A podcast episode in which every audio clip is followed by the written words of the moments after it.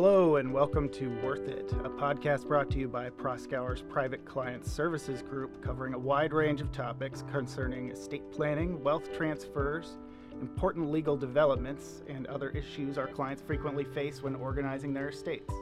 My name is Jacob Wan.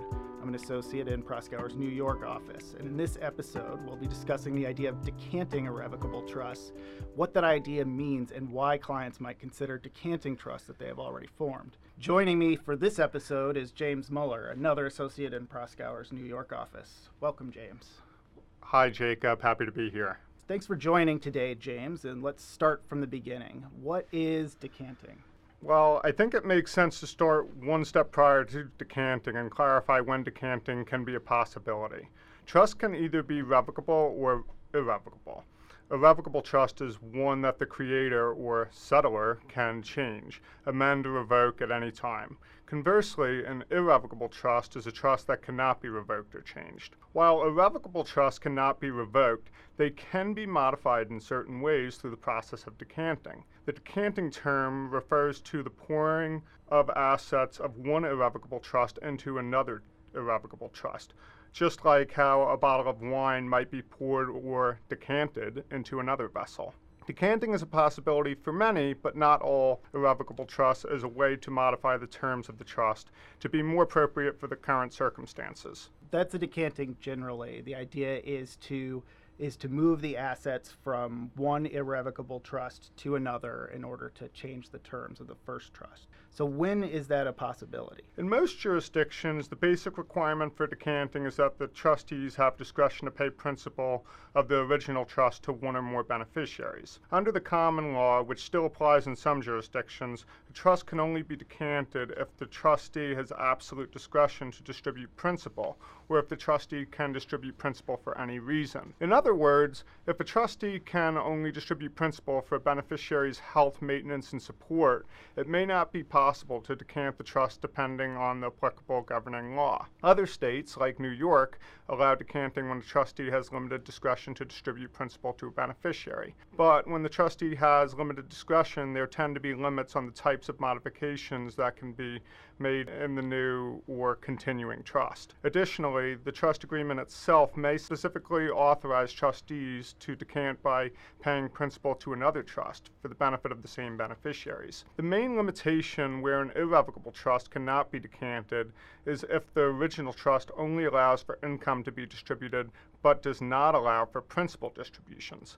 In that case, decanting is not possible, though there may be other ways to modify the trust to meet a client's needs. That's helpful. Let's come back to other ways to modify an irrevocable trust.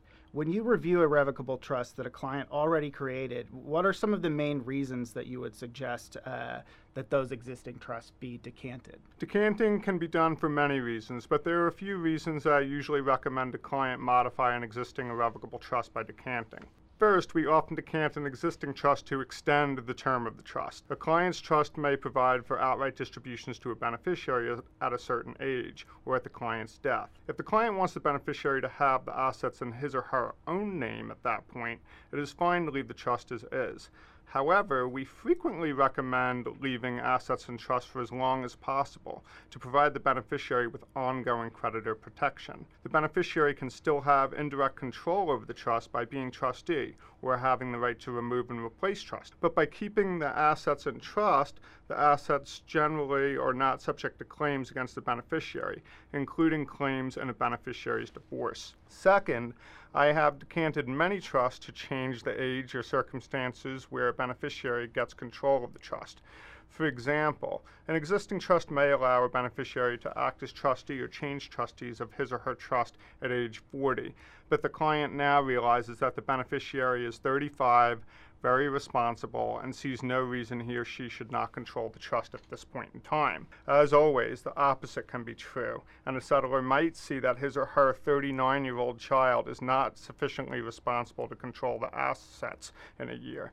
In either case, the existing trust can be decanted to a new trust that provides the beneficiary with indirect control at a more appropriate time. The third reason we frequently decant a trust is to remove a beneficiary. Existing trusts may have been created before the client had children, so a brother or sister was named as beneficiary, but it no longer makes sense to involve the brother or sister in the trust administration. Sometimes the client may have also had a falling out with a child or another beneficiary. By decanting, the new trust can remove a beneficiary from the class of people who were beneficiaries of the original trust. However, decanting generally cannot be used to add a beneficiary to the original trust. Of course, clients may want to decant for any other reason specific to their circumstances as well. And if they do, we try to find ways to accomplish the client's goals. Great. Thanks for walking us through that, James. Uh, before we wrap up, I wanted to follow up on something you said earlier uh, that uh, if a trust cannot be decanted but the circumstances have changed, what are some other ways to modify an irrevocable trust? Well, Jacob, it depends on the jurisdiction and the circumstances, but there are a few options we frequently consider.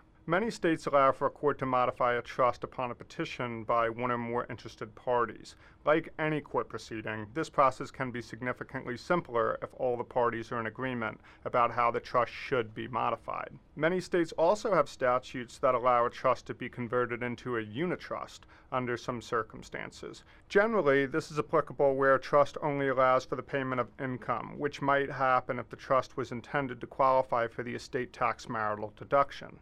By electing to treat the trust as a unitrust, the amount distributable is determined based on the total fair market value of the trust's holdings, rather than simply on the amount of income earned by the trust. Historically, this tool has been particularly helpful when there is a disagreement between the income beneficiary and remainder beneficiaries regarding the administration of the trust, because the unitrust allows both sides to benefit from all trust investments. Thanks, James. So, you know, we've talked about um, situations where you can decant uh, an irrevocable trust and potential alternatives to decanting.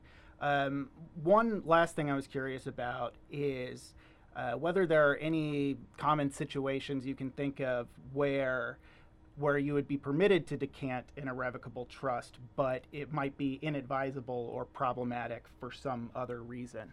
Well, Jacob, one circumstance in which you want to be careful about decanting is where assets transferred to the original trust were transferred before the generation skipping transfer tax rules came into effect. Generally, this would be transfers that were made before 1985 but that could be a podcast of its own. Got it. Thanks, James. It's great to know that there are these options available for modifying existing irrevocable trusts.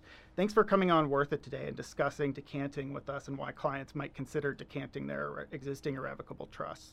In particular, clients who have assets that might pass outright to their descendants may consider decanting to extend the term of the trust and provide additional management benefits and creditor protection to their descendant. Also, clients who want their descendants to have indirect control over a trust at an earlier or later date than is provided in the existing trust may consider decanting. Finally, clients who may want to cut out certain beneficiaries from an existing trust could consider decanting to a new trust that does not include that individual as a beneficiary.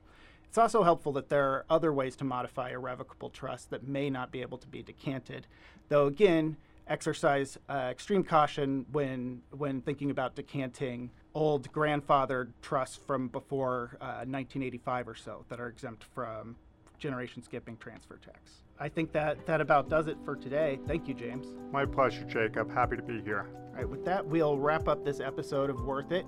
We hope you enjoyed this podcast and please join us for future episodes. If you would like to receive notifications when new episodes are available, please visit our website, proskauer.com, and click the subscribe to our publications link at the bottom of any page. Thank you for listening.